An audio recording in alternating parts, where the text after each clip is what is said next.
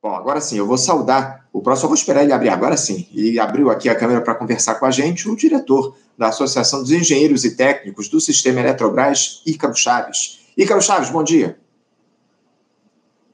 Bom dia, Anderson. Bom dia a todo mundo que nos acompanha aqui.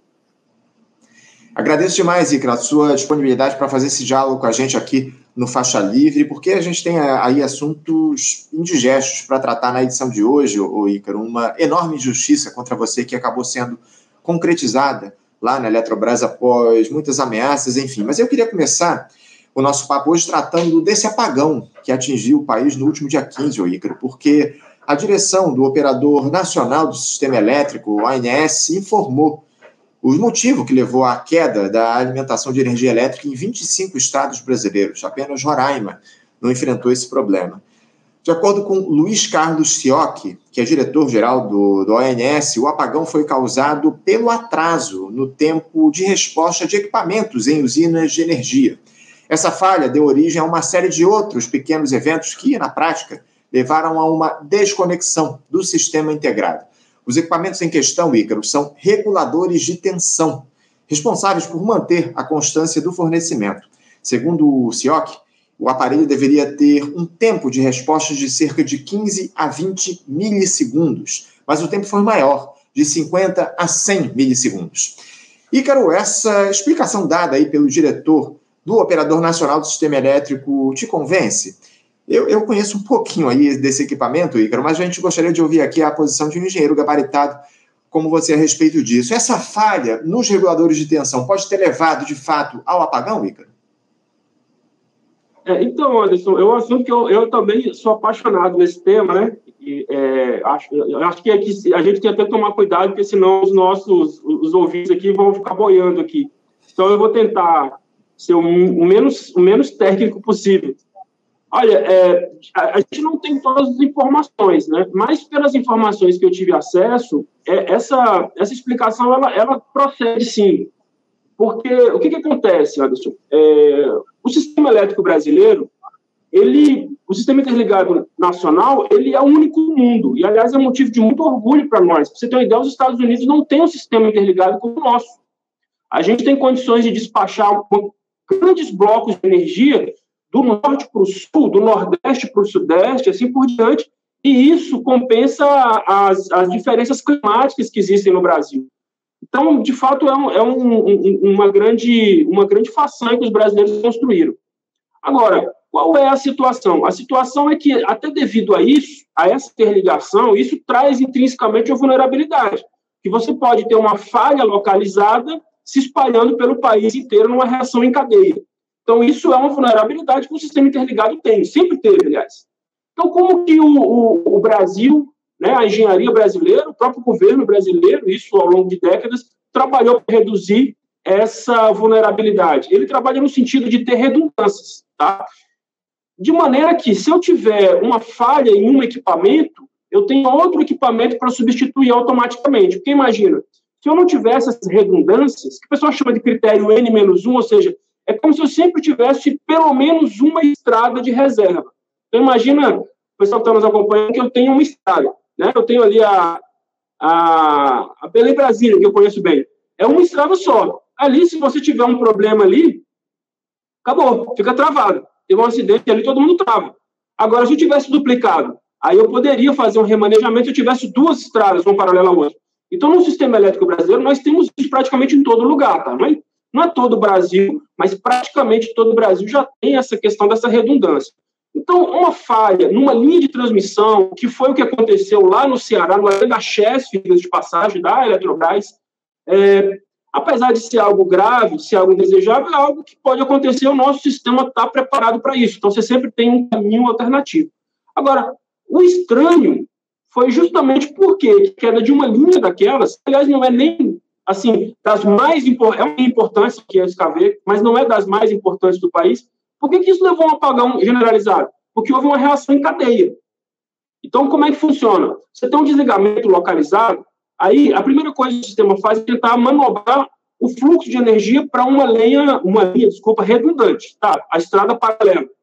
Se mesmo assim não, não funcionar, você tem um sistema que é um sistema de isolamento, então você isola aquele problema. Então, Imagine que o pior que poderia acontecer é deixar o Ceará no escuro. É ruim, mas é, né, fica localizado o problema.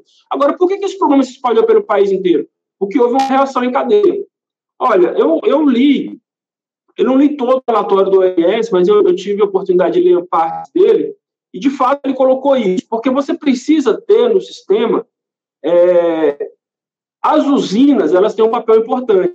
Porque na hora que eu tenho uma, uma queda de tensão, uma queda de frequência, que foi o que aconteceu naquele momento, isso gera como se fosse uma onda de perturbação por todo o sistema. Então, os outros equipamentos das subestações que estão próximas vão, se, vão perceber essas, essas alterações de frequência que não podem acontecer de maneira nenhuma no sistema e elas vão desligar. Agora, as usinas, elas têm um papel fundamental que é de amortecer isso. Porque são máquinas girantes que têm inércia, né? Então, elas conseguem absorver esse tranco, como se fossem amortecedores. Esse equipamentozinho, o regulador de tensão, o que, que ele faz?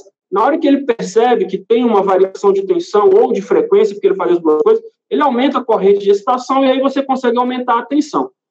Eu acho, Anderson, sim, é só uma opinião, tá? Não é baseado em. Eu não tenho nenhuma informação privilegiada.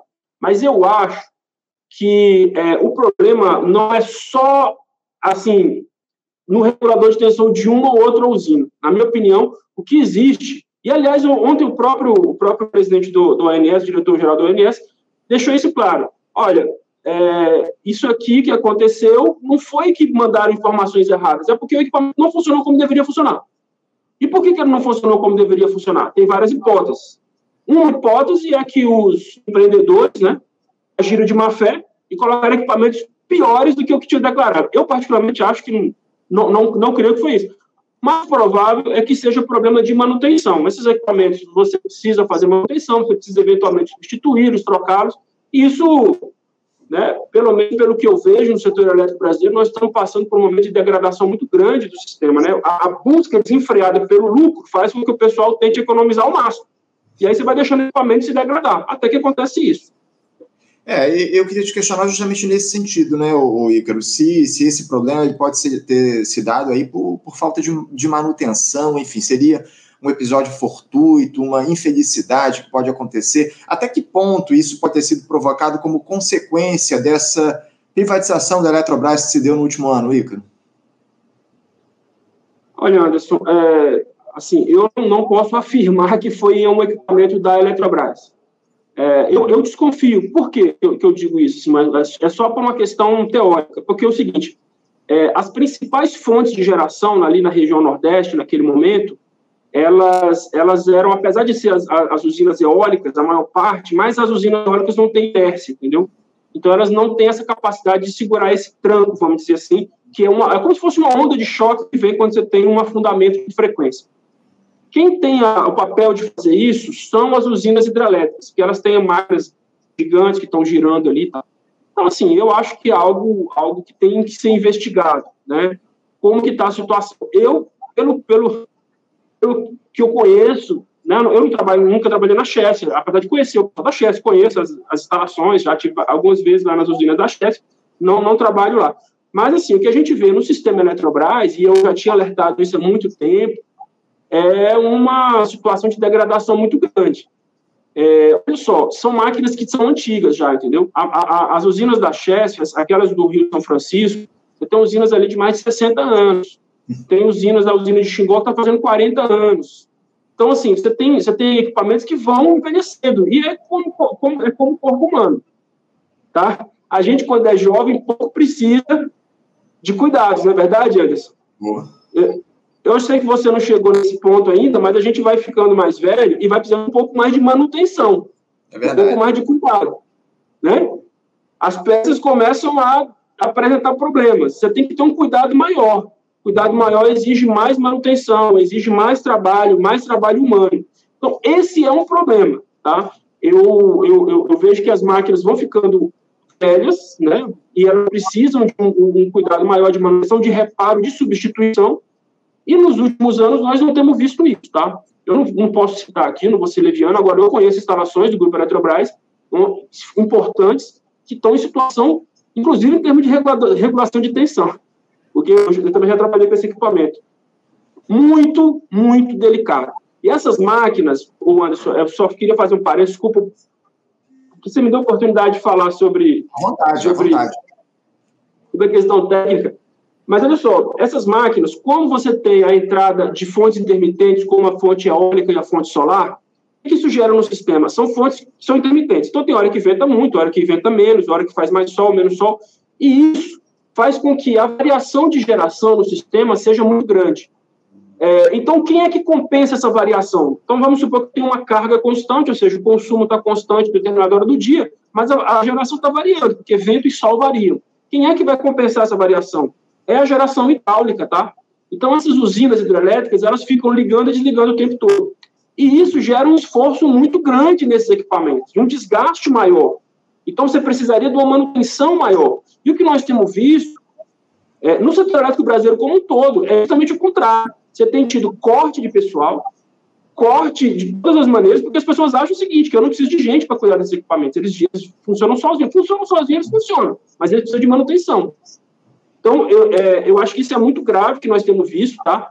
E, e, e eu, eu, francamente, cada dia que passa, eu estou mais convencido de que esse, esse apagão do dia 15 tem muito a ver com o apagão da Amapá.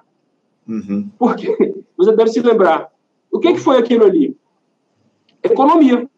A empresa, para poder, como ela tem uma, uma fonte fixa, então como é que ela vai aumentar o lucro se ela não consegue aumentar a receita? Porque ela vende um produto que é a energia, ou então ela vende um serviço que é a transmissão, que tem um preço fixo. Aliás, hoje está um preço até baixo, né? no, no, no, atacado. Uhum. Vai reduzir custo, reduz custo para aumentar a margem de lucro. Nós temos visto isso no grupo Eletrobras. Essa busca desenfreada por baixar custos. E aí a gente tem situações, inclusive no tempo de recomposição, Anderson, porque teve lugares que ficou seis horas sem energia. Seis horas sem energia, tem gente que perdeu estoque, teve indústria que parou de produzir, gente ficou presa em elevador, teve um monte de problema. Por que, que demorou tanto tempo? Teve lugar que demorou muito, aliás, teve lugar que demorou mais de seis horas para recompor o sistema. Por quê? Porque não tinha equipe para recompor o sistema. Isso eu sei. Porque assim, o que, que acontece? O sistema é automático? É automático.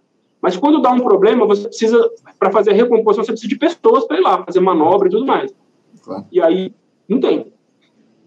É, é isso, é isso. Está muito claro, né, o, o Ícaro, que há um processo aí de desmonte na empresa, especialmente demissão de, de funcionários, enfim. É, é, lamentável todo esse quadro que a gente observa ao longo dos últimos tempos na Eletrobras. Eu queria aproveitar que você falou da questão da, de, de energia eólica, enfim. O diretor do ONS também disse é, no dia de ontem que não é possível culpar fontes de energia ou geradores pelo apagão. Declaração do CIOC ela foi dada durante uma audiência conjunta lá nas comissões de Minas Energia e Fiscalização Financeira e Controle na Câmara dos Deputados. O jornal Folha de São Paulo, o Ícaro, havia publicado uma reportagem na segunda-feira com base em informes aí do ONS, mostrando que uma inconsistência em fontes de energia renováveis poderia ter sido uma das causas do apagão. Energia eólica, uh, enfim, uh, energia solar também. Há algum fundo de verdade nessa notícia publicada pela Folha, Ícaro? Olha, o, o, Anderson, eu, eu acho o seguinte, que de fato, eu tenho todas as críticas do mundo ao ONS.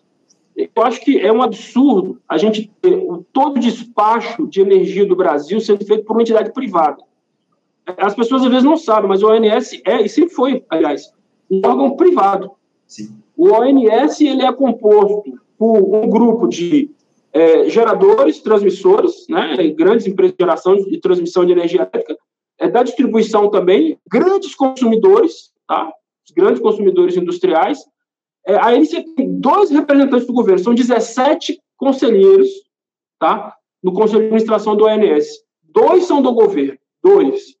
E só a Eletrobras, que é privada hoje, tem três conselheiros, três. Inclusive o presidente, do, o diretor-geral do ONS, ele foi, ele foi presidente Furnas, que é subsidiário da Eletrobras. Então a Eletrobras tem um poder muito grande ali no ONS. Eu, francamente, acho que não faz o menor sentido você entregar o, o, a operação do sistema elétrico brasileiro para as empresas que operam. Uhum. Ora, você, quer dizer, no Brasil o setor elétrico foi totalmente privatizado tudo, inclusive a operação. Então, quem vai fazer a investigação, na verdade, é um órgão que é controlado pelas próprias empresas investigadas. Você, tem noção como é que são as coisas? Eu acho que isso é um absurdo. Agora, o, no caso que o, que o diretor falou, eu, eu acho que, de fato, nós não podemos culpar essa ou aquela fonte. É, a gente viu, eu, eu tive notícias de que logo depois do apagão foram lá é, representantes da, das geradoras é, termoelétricas, né, que funcionam a gás e combustíveis fósseis, para fazer lobby, porque, ah, tá vendo, a eólica não funciona, tem que colocar geração termoelétrica e tal. Porque todo mundo quer resolver o seu. Todo mundo no setor elétrico só quer se dar bem. Essa que é a verdade.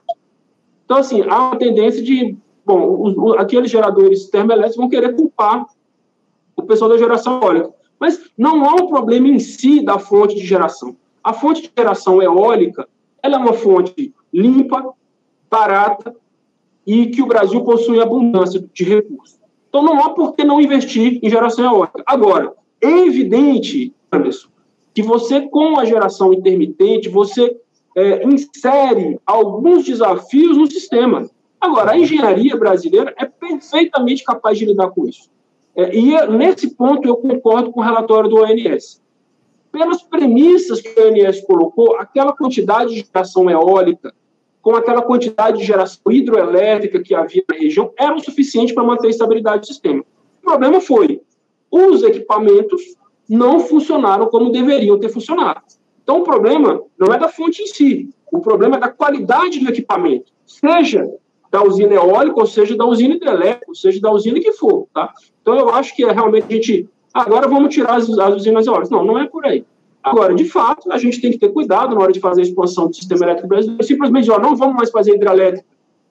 Nós precisamos de hidrelétricas, é uma fonte limpa, barata, o Brasil ainda tem potencial. A gente pode investir em usinas hidrelétricas reversíveis, aliás, que é algo que o mundo inteiro vem fazendo, e o Brasil não faz, nem faz. Então, é, eu acho que isso, isso serve para nos alertar e talvez, aí sim, tirar alguns romantismos, né? Porque tem gente que tem um romantismo muito grande. Não, vamos desligar todas as hidrelétricas e colocar tudo, tudo eólica. Não tem como funcionar, isso é fato. Uhum. É isso. E, Caro, é, eu quero te fazer uma pergunta é, muito, muito sucinta aqui. É, dá para dizer que o sistema elétrico brasileiro, pós-privatização da Eletrobras, ele é seguro? Absolutamente não. Não é seguro. Já não era. É, olha só, o que nós temos? Nós temos tido, desde os anos 90, um processo com três pernas: privatização, mercantilização e fragmentação. Esses três, essas três, esses três, essas três premissas, elas são extremamente perigosas e elas mostraram que ela não trouxe nenhum benefício para o país, nenhum. A, a, tarifa não ficou mais barata e, e, e, não ficou mais seguro, pelo contrário. Então, eu vou, eu vou rapidamente falar das três questões, viu, Anderson? A primeira questão, a privatização. Bom, então você tira o Estado coloca empresas que têm como objetivo apenas o lucro e que, como tem como objetivo o lucro, que não tem nada de errado em lucrar, nada, nada de errado em buscar o lucro. Agora, você, quando você fala no setor elétrico, a premissa não pode ser essa, porque eu não tenho concorrência e é um, um, um serviço que eu não posso abrir mão. Então, não é como o mercado de, de chocolate, o mercado de cerveja, é, é, algo que eu não posso abrir mão. Então, algo tão essencial não se pode é, balizar pela premissa do lucro, tem que ser pela premissa do interesse público, inclusive quando não dá lucro. Com relação à questão da mercantilização, é exatamente isso. Então, você trata como se fosse um mercado qualquer. E aí, pela competição, se existe alguma competição, e a competição no setor elétrico brasileiro se dá muito pelos leilões, isso é algo que tem que tomar cuidado. As pessoas dizem, olha, leilão é ótimo, maravilhoso, porque aquele que oferece a menor tarifa, ele vai ganhar esse benefício o consumidor. Primeiro que não tem beneficiado, porque a tarifa não tem baixado. Segundo, que como, como o cidadão ele vai ganhar no menor preço, ele vai buscar o menor custo. Então ele vai investir o mínimo possível. E nós vimos isso no Mapá, foi exatamente o que aconteceu no Mapá. E nós vimos isso agora. Provavelmente tem a ver com isso, tá? Com essa, essa busca desenfreada por cortar custos. E aí você compromete a qualidade, compromete a confiabilidade. Ora, então o cara chega e fala: não, eu vou, eu vou baixar, diminuir a mão de obra da Eletrobras de 14 mil pessoas para 7 mil pessoas em três anos, isso não vai ter nenhuma consequência. Olha, uma coisa que vai acontecer é que eu vou melhorar meu balanço, vou distribuir mais dividendos, vou ganhar mais bônus milionários. E aí acontece isso, porque o pessoal fala, não, funciona, funciona. Se eu tirar metade do pessoal, funciona. Funciona, Anderson. O sistema elétrico brasileiro, ele funciona até a hora que ele para de funcionar. E o outro problema é com relação à fragmentação. A fragmentação é, é, é um problema sério também. Porque o que, que acontece? É, se a gente tem um empreendedor que ganha o direito de fazer uma linha de transmissão, então ele só tem uma linha de transmissão, por exemplo. Como ele só tem uma linha de transmissão, ele não tem como ter toda uma equipe de especialistas para cuidar de uma linha só. Isso economicamente não é viável. Quando eu tenho uma empresa grande, como a Eletronorte, como Furnas, eu posso ter especialistas espalhados por todo o país, e aí eu consigo otimizar é, a, a, utilização desse pessoal. Por quê? Porque eu tenho uma empresa grande, que tem várias linhas de transmissão, que eu posso ter vários equipamentos, vários especialistas, então eu consigo ter um trabalho de otimização sistêmica do uso dessa mão de obra, desse equipamento. Agora, com o sistema fragmentado, como, como que, que virou o sistema elétrico brasileiro, que é uma coxa de retalhos, você tem isso. Tem um empreendedor ali que às vezes o cara tem um parque eólico pequeno e não tem condições de ter uma equipe. Uhum. Então, ele terceiriza a manutenção. Olha, eu preciso fazer manutenção, então tá, quando eu precisar de manutenção, eu contrato uma empresa especializada em manutenção, eles vêm aqui e fazem a manutenção, mas na hora que eu tiver um problema emergencial, eles vão fazer como? Pois Vocês é. não têm funcionário de plantão. Então, não tem como dar certo. Então, o sistema brasileiro, ele está cada dia mais caro e cada dia pior, com a confiabilidade menor. Eu digo para você, Anderson, eu, eu espero muito estar errado, mas isso é só o começo, tá? É isso, é o que parece, né? Como você muito bem colocou, o sistema elétrico brasileiro funciona muito bem até ele parar de funcionar. E pra, quando ele para de funcionar, a gente precisa ter pessoal, precisa ter funcionários especialistas aí para colocar o sistema em funcionamento novamente em cenários de emergência, como esse que a gente teve aí no último, no último dia 15. Ícaro, eu, eu não posso deixar de tratar aqui no nosso papo de hoje desse processo de perseguição política pelo qual você passou dentro da Eletrobras, que acabou tendo o seu capítulo final, parece aí no último dia 23, se eu não estou enganado, quando foi confirmada a sua demissão da empresa. Você estava respondendo lá um processo é, de demissão por justa causa na, na Eletrobras, mas parece que o seu desligamento ele não se deu através dele. Eu queria, antes de tudo, mais uma vez prestar aqui a nossa solidariedade a você, Ícaro. Ficou mais do que claro que você foi perseguido aí por lutar pela soberania nacional, por uma Eletrobras do povo brasileiro, denunciando a privatização da companhia, mas infelizmente esse é outro tipo de prejuízo que a entrega das nossas estatais produz.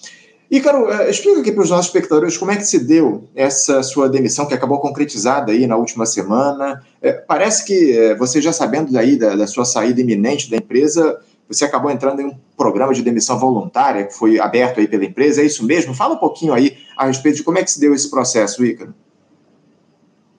Então, eu, eu fui convidado a me retirar, né? É, a, a, quando você tem uma, uma empresa privada, a, no Brasil não há proteção contra demissão imotivada, tá?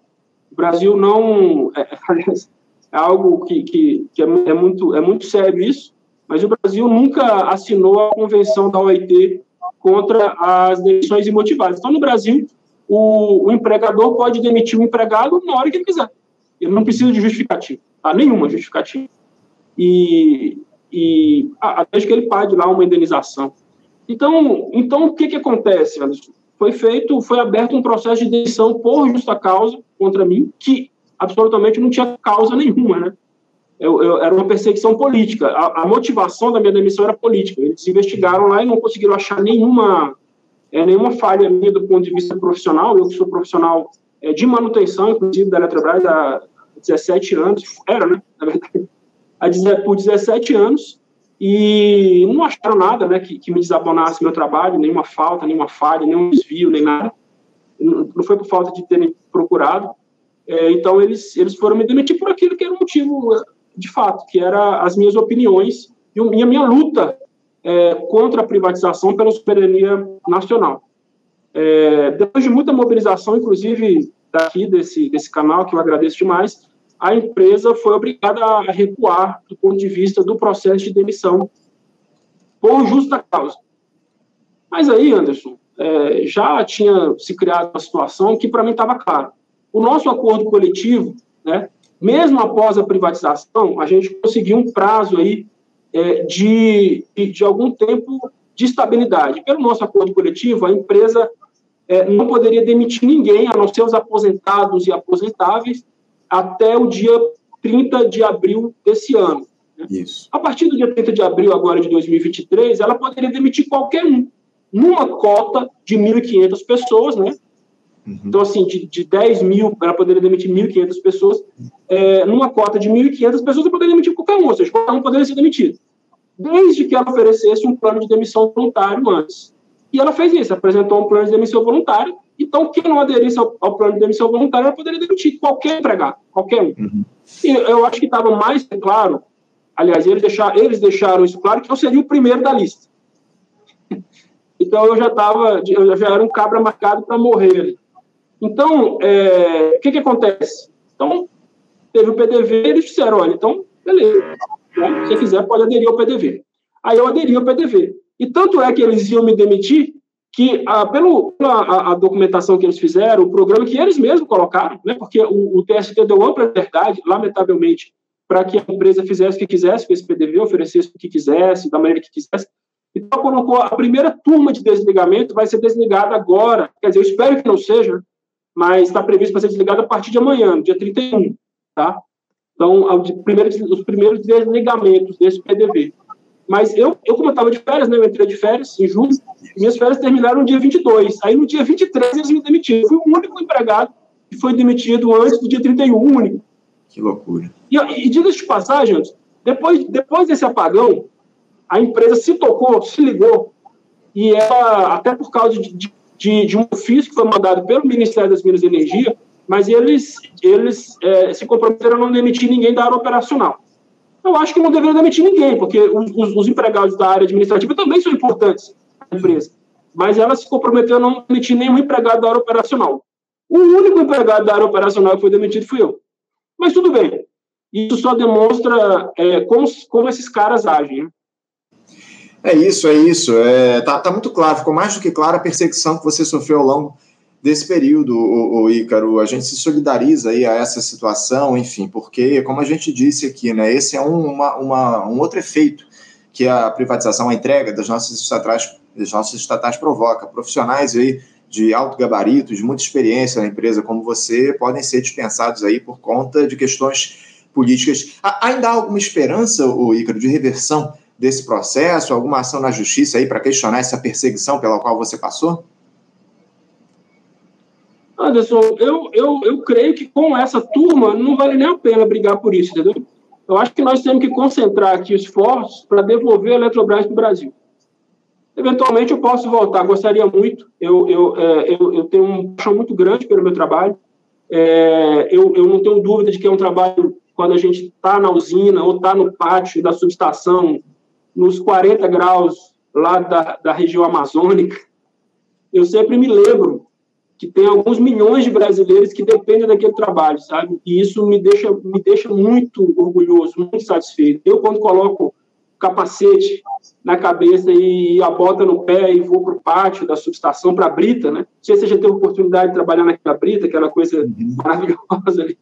Que reflete, parece que tem dois sóis, dois sóis, né? um em cima e um embaixo. É, mas ali, ali eu fico muito satisfeito. Eu gosto muito daquilo, né, de contribuir para o meu país. Eu gostaria muito de voltar. Mas acho que o importante, mais importante do que eu voltar para a Eletrobras, é a Eletrobras voltar para os brasileiros. Então, se eu puder ajudar nisso, eu tô, tô sempre aqui. É isso, isso quando você não tem um transformador por perto. Eles são três sóis, né, Ícaro?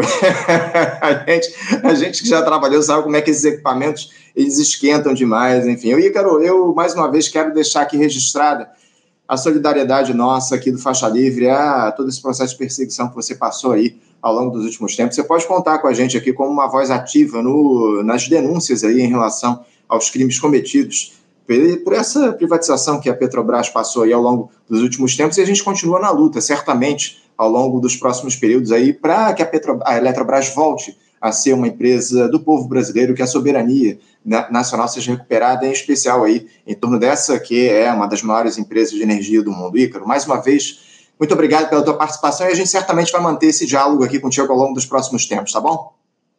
Eu que agradeço, Anderson. Muito obrigado aí para você, para a tua equipe e para todo o pessoal que está nos acompanhando aqui. É isso, Ícaro. Um abraço forte para você. Até a próxima.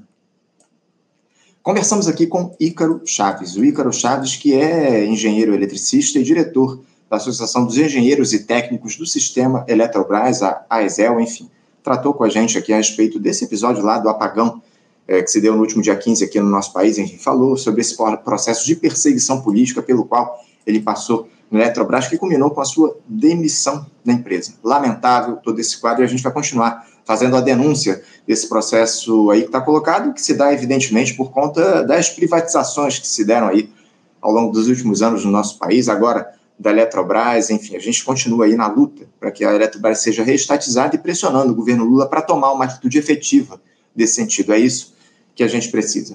Gente, vamos encerrando a edição de hoje. Avancei aqui muito no tempo, no tempo regulamentar nosso e agradeço, acima de tudo, a paciência, a participação de vocês aqui na nossa live. Muito obrigado pela participação. Não se esqueçam de curtir, compartilhar a nossa transmissão, se inscrever aqui no nosso canal. Essa interação de vocês, como eu sempre digo aqui, é fundamental para que Faixa Livre alcance e avance nesse projeto de construção coletiva em defesa da classe trabalhadora. Muito obrigado mais uma vez pela audiência. Um ótimo dia a todos. Um abraço. Até amanhã. Você, ouvinte do Faixa Livre, pode ajudar a mantê-lo no ar. Faça sua contribuição diretamente na conta do Banco Itaú. Agência 6157. Conta corrente 99360, dígito 8. Esta conta encontra-se em nome do Sindicato dos Professores do Município do Rio de Janeiro e região, o Simpro Rio, uma das nossas entidades patrocinadoras, mas seus recursos são destinados exclusivamente para o financiamento do nosso programa. Você pode fazer sua doação de qualquer valor, utilizando também a nossa chave Pix, que é ouvinte@programafaixalivre.com.br. Sua contribuição é fundamental para a manutenção desta trincheira progressista no ar.